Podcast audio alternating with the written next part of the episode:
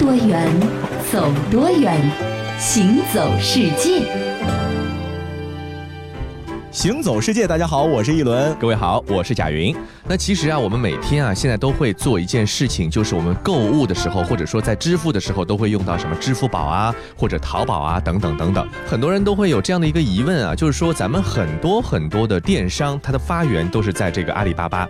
这马云为什么把这个阿里巴巴四个字作为他企业的一个名称呢？我觉得很可能啊，这个原因就是马云小时候听妈妈讲那过去关于阿里巴巴的故事，所以阿里巴巴。这四个字在马云的印象里面就属于非常的深刻，是以至于他最后在创办公司的时候名字就叫阿里巴巴。那当然，这是我一家之言，一家之言，哎，仅供参考。对，这个一轮以后创立一个集团的话，可以这个什么呃，叫那个唐老鸭和米老鼠，米老鼠公司。当然这是侵权的啊，所以要不就叫胖胖吧，胖胖有限公司，专营什么呢？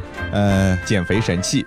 专营聊天业务，二十四小时在线。是，那其实说到这个阿里巴巴和四十大盗呢，包括我们熟悉的一些阿拉丁神灯呢，都是出自这个一千零一夜的这个阿拉伯的古代的神话故事集里面。哎啊，对，为什么是一千零一夜而不是别的数字？这也是有来头的啊。那么一千零一夜这个故事呢，当然不可能是某一个人他自己写的，应该是很多很多人的故事的一个集合。它是怎么来的？还真有一个故事。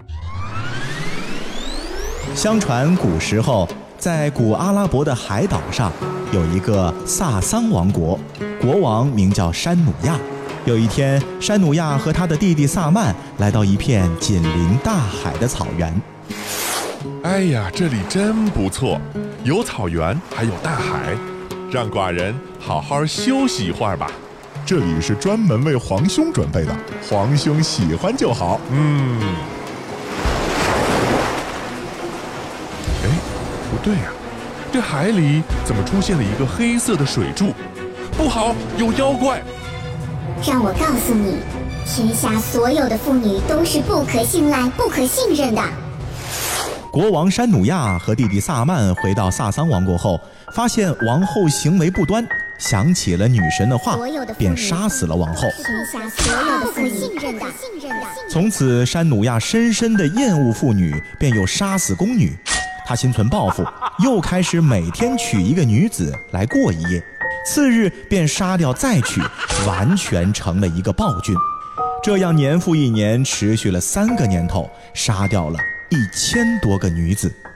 有一天，宰相的大女儿山鲁佐德对父亲说：“她要嫁给国王。”父亲，大王每天都要杀一女子，长此以往可怎么是好？女儿不能不管，我要去拯救他们。女儿啊，你可千万别犯傻！大王三年前听到女神之言，已经中邪了。你去不是找死吗？父亲放心，女儿自有办法。爱妃，你每日都为朕讲故事，但是每日都不讲完，让寡人好生心痒啊！大王莫急，这好故事要细水长流才有滋有味。山鲁佐德的故事无穷无尽，一个比一个精彩，一直讲到了第一千零一页，终于感动了国王。山努亚说：“寡人决心不杀你了，你的故事让寡人感动，我将把这些故事记录下来，永远保存。”你看看这一千零一夜这本书的来历啊，还真的是有一个曲折离奇的故事。那刚才说到了这个阿里巴巴和四十大盗，可以说也是这个阿拉伯民间故事中的一个代表。我们了解这些故事，可能就是从这个阿里巴巴开始的。没错，而且呢，这个阿里巴巴和四十大盗呢，也基本上呢，属于每一个人童年的时候啊，这个妈妈或者爸爸给你讲的故事的一个必读篇目，对，就跟咱们考试一样，语数外三门必考必修课。给小朋友讲故事的话呢，阿里巴巴和四十大盗。必说是，那这个故事呢？其实我们回顾一下，讲的是什么呢？是兄弟俩的遭遇。这哥哥叫哥西姆，他继承了岳父的财产，很有钱。弟弟阿里巴巴呢是一个穷光蛋，但是心地非常善良。有一天啊，这个阿里巴巴无意中发现了山里强盗藏宝藏的一个洞穴，而且呢还学会了这个开门的暗语。我知道那个开门暗语什么叫芝麻芝麻快开门啊，真是。所以说，你看现在阿里巴巴的很多的这些业务都是和芝麻有关的，对吧？嗯，对啊，那这个暗语学会了以后呢，他就从里面拿出了一些宝藏。不料呢，后来呢就被他贪婪的这个哥哥给知道了。在取宝藏的时候呢，这哥哥太贪心了，没有及时出来，就被这个强盗发现，并且把他给杀了。强盗呢，把他的这个哥哥的尸体啊分成了四块，放在洞穴里。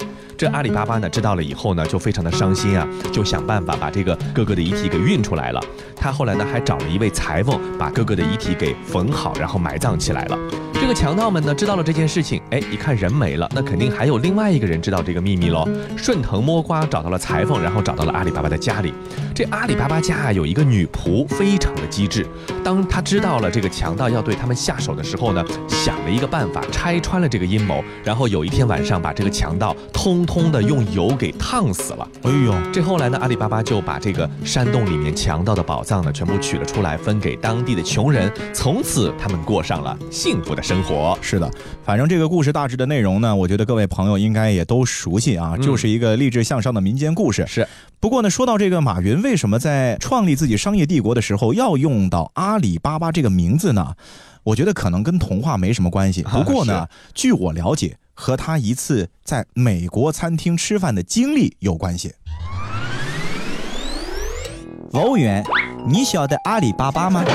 哦，我知道呀，那不是《一千零一夜》里的故事吗？芝麻芝麻开门吧，对不对？哎，西桑，你知道阿里巴巴吗？就是那个阿里巴巴，他之四十大盗。Oh yeah, yeah, I know it. A clever guy, Ali, and forty thieves. 小王爷，你知道阿里巴巴吗？当然知道啦！我三岁的时候，妈妈就给我讲过这个故事了。哎，你要听吗？我讲给你听好了。看来大家才晓得阿里巴巴，而且各地的发音还那么的相似。好吧，就这个名字了。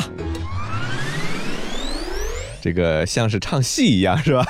这个马云说啊，他取名字叫阿里巴巴，就不光是为了中国，而是为了全世界。既然大家都知道，那我就叫这个名称，然后呢，也方便我树立品牌和形象。我总有一天也得打向全世界。你看，还真的他做到了，对吧？那么一开始不仅仅是为了赚钱，而是创建一家全球化的公司。不过呢，这个阿里巴巴这个域名啊，当时呢被一个加拿大人已经买走了，因为很有名嘛，他可能也不是为了做这个电商。做其他生意也可能。马云呢认准了这个域名，将来呢一定会流传世界。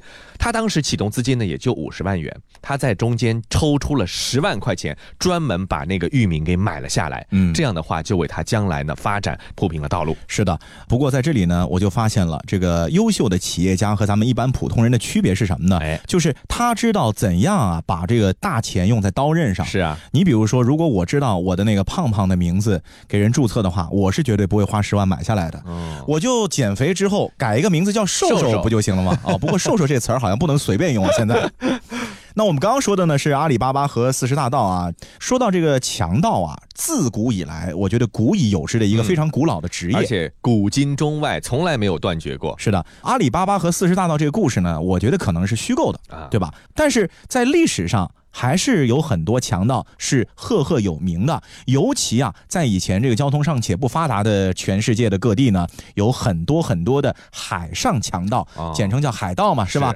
这个我们曾经跟大家说过一期，强盗是北欧的海盗，维京海盗，维京海盗。嗯，那么这个海盗呢，其实我觉得对于咱们国人来说呢，知道的可能并不太多啊。那但是有这样的一种海盗，我觉得所有喜欢看电影的朋友应该都熟悉，嗯，就是加勒比海盗，没错。Jack, have you ever seen with your own eyes the fountain of youth? I'm sorry, could you repeat the question, please? 你看这个加勒比海盗呢，是大名鼎鼎，并且真实存在过的。这加勒比海呢，是以印第安人的部族来命名的，意思是勇敢者，或者呢是堂堂正正的人。你看这个名字还挺向上的，对吧？那它也是世界上最大的内海。有人呢曾经把它和墨西哥湾并称为美洲地中海。这海洋学上呢称为中美海。这个地方还是非常大的。是的，哎，说到这个加勒比地区啊，嗯，呃，其实它这个历史还真挺久的了。哦，公元前一世纪的时候呢，阿拉瓦人就从今天的这个委内瑞拉等等啊、上了加勒比海南端的群岛，他们慢慢的就开始从南向北的占据了加勒比海上的大多数的岛屿。是一千五百年之后呢，卡利伯人逐渐将阿拉瓦人呢驱逐走了、嗯啊，这个后来者居上。当克里斯托夫哥伦布来到美洲的时候呢，阿拉瓦人呢占据了大的列斯群岛和巴哈马群岛，而卡利伯人呢则是占据了比较小那部分的列斯群岛。是这个一四九二年，咱们说哥伦布首次在巴哈马群岛登上了美洲大陆。由于呢当地的印第安人对欧洲外来者所感兴趣的财富呢也不太感兴趣，因此他们虽然在加勒比海岛上进行殖民，但是大多数人呢继续航行到美洲大陆上去了。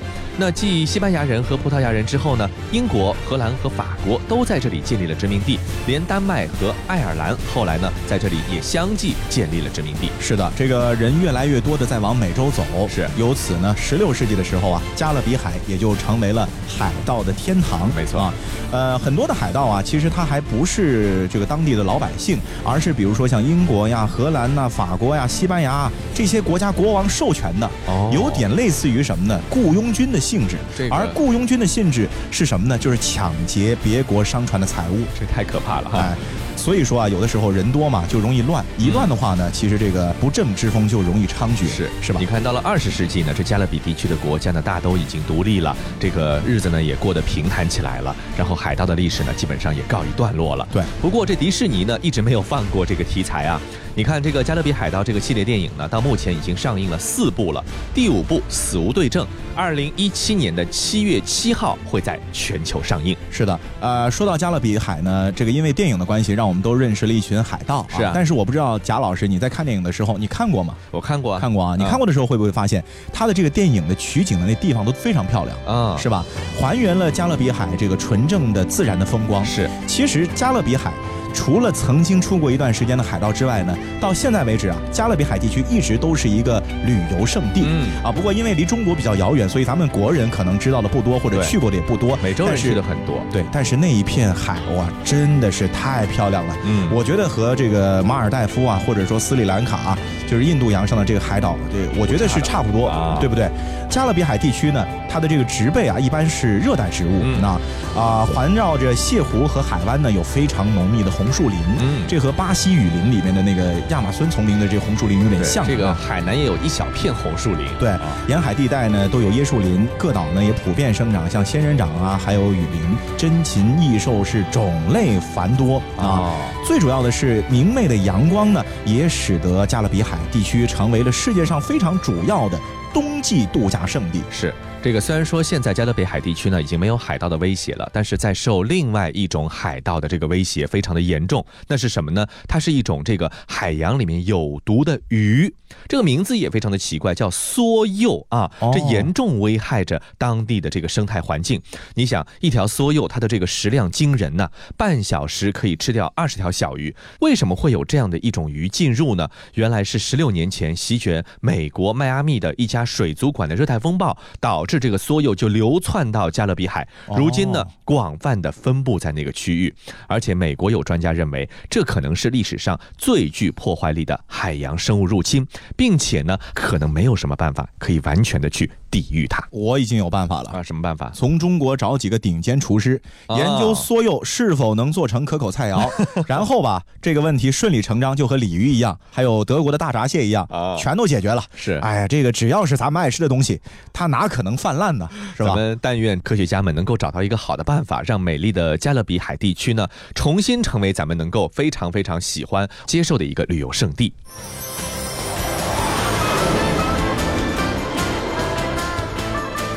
远，走多远，行走世界。欢欢迎继续收听《行走世界》。大家好，我是一轮。各位好，我是亚云。哎呦，这个说到加勒比海地区啊，虽然说我没去过啊，呃，未来呢，我估计得攒足了钱才去得了。这个其实不是钱的问题，是因为你到了那里人生地不熟，什么都不会，什么都不认识。从上海飞加勒比海啊，这航程很远很远的，真的是地球的这一端到另一端。是的，我对于加勒比海地区的了解啊，除了通过电影之外呢，我还有一个小爱好哦，我就是喜欢玩玩这个小的什么古董啊，哎，不是小爱好，哎，这个古董的都是大爱好，就是看上去比较老的物件啊，但可能买的是新的 啊，做旧的。呃，总而言之呢，就是因为爱好的关系呢，所以我知道在加勒比海地区啊，还有一种非常珍贵的宝石，叫什么呢？叫。蓝珀，什么叫蓝珀啊？它其实呢就是琥珀，你知道吧？琥珀我知道，咱们就学过，就是树脂滴在虫上面，哎，然后把虫包裹进去了，多少多少年以后，埋在地下多少多少年之后拿出来是琥珀，是是啊。那其实严格意义上来说呢，包着虫子的这个叫虫珀，哎，只有这个松脂埋到地下之后出来，那就叫琥珀啊。啊，透明的叫琥珀，不透明的叫蜜蜡，其实是一种东西。一般琥珀是黄色嘛？是。这个蓝珀呢，就是在灯光条件的照射下啊，它会发蓝光。你平时看的时候呢？它就是有一点这个蓝黄相间的这个颜色，这在琥珀当中呢是属于非常高档的，同时产量很稀少，因此呢价钱也非常的昂贵。这家里面藏了几十颗了吧？这一颗都没买，舍不得，真的很贵，是吧？嗯，这蓝珀呢是非常罕见的琥珀品种，刚才也说到了，而且因为它在这个光线之下颜色不一样，所以也被很多的收藏家有一个美称叫做蓝精灵。哎，你想这东西又稀少又精灵，还是蓝色的，对不对？还有一个称呼就叫做琥珀之王。在加勒比地区呢，有一个国家叫做多米尼加共和国，它的这个圣地亚哥市郊的山脉中呢，就打出了不少矿井。专门用于琥珀的开采，这里呢就盛产蓝琥珀。是的，呃，为什么多米尼加会有蓝琥珀呢？其实还是源自于多米尼加境内的一种植物，一种豆科植物哦。因为这种植物现在已经灭绝了，所以说可能蓝珀呢开采完了就没有没了，不会再有了。是，鉴于这个品种的稀少呢，所以说其实多米尼加已经很早就严令大块的或者说是蓝珀呢。这个出口出去了啊，有点国宝的这个性质了，就不能再往外走了。对，所以说和波罗的海的这个琥珀相比的话呢，这个多米尼加的蓝珀啊，就更加的难见真容了。是，早期的时候呢，欧洲人呢几乎把这个多米尼加的蓝琥珀原料收购一空啊，他们知道这个东西珍贵嘛，以至于外界认为啊，只有欧洲国家是出产琥珀的。那由于很多的收藏家还有各大的博物馆呢都争相收藏，多数精品呢都是外流了，所以他们就禁止了。那目前你要看到蓝琥珀呢，可以。在多米尼加的历史博物馆，还有欧美的一些博物馆里面，哎，这些地方都是有蓝珀存在的。那这个蓝琥珀啊，我们说它的这个价格贵也是很有道理的，因为它的开采挖掘非常非常的不容易。嗯，这蓝珀它非常的软，所以你不能用炸药去炸，一炸就炸飞了，只能用人工的这种办法，用非常原始的工具来一点一点的去把它给挖掘出来。你想想看，也可能一个人忙了一天什么都没挖到，也可能挖了三个月才挖到一。颗对不对？都是非常的稀少的这样个原因。我们现在在市场上面，你能够看到的很多所谓的蓝珀，它其实不一定是多米尼加的蓝珀哦啊。另外呢，就是这个蓝珀呢，可能啊，它只是带有一点点的这个蓝珀的特性，但是和真正的蓝珀呢，还是有着非常大的差距的。是啊，所以说大家如果喜欢的话呢，我觉得还应该啊，先是好好的收集资料，多看。你买不起的真品，看着看着呢，可能你再去看便宜的东西，一眼就能够分出真假来了。这个我千万别贪便宜，这些东西啊，你不是金刚钻就别揽瓷器活。哎，是，千万不要觉得，哎呦，大家都在收藏，这东西能有升值的这个空间，我赶紧去买。如果你不懂的话，买的不好，这东西真真假假真的是很难分辨。是的，不过这个蓝珀呢，相对于来说啊，就还不是属于特别有名的宝石啊。说到宝石的话呢，我觉得在咱们中国人的心中，尤其是中国女孩子的心中，有一样东西是。无可取代的。哎呦，这个东西啊，是每个少女的一个青春梦想，也是每一个步入职场男性的人生中的大坏，哎，一大梦魇。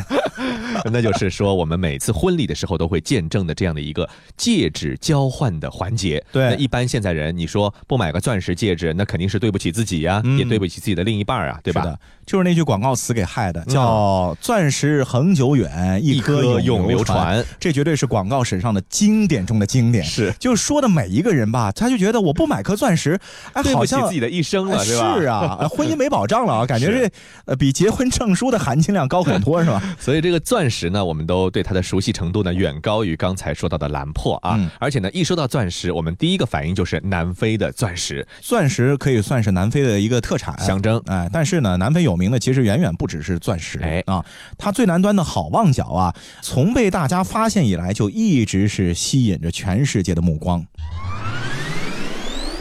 一四八七年八月，葡萄牙航海家迪亚士率领探险队，奉葡萄牙国王若奥二世之命，从里斯本出发。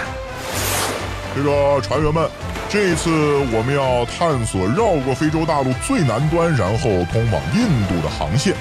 如果找到这条航路，我们就可以拥有一条通往东方黄金乐土的海上通道了。哎，船长，那里是不是有用不完的黄金啊？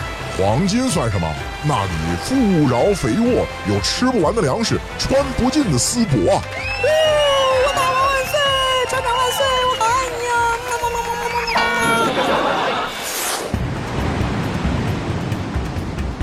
船长，这里就应该是大西洋和印度洋交界的水域了，可这天气实在太恶劣了，没法走了。再往前，船都要翻了。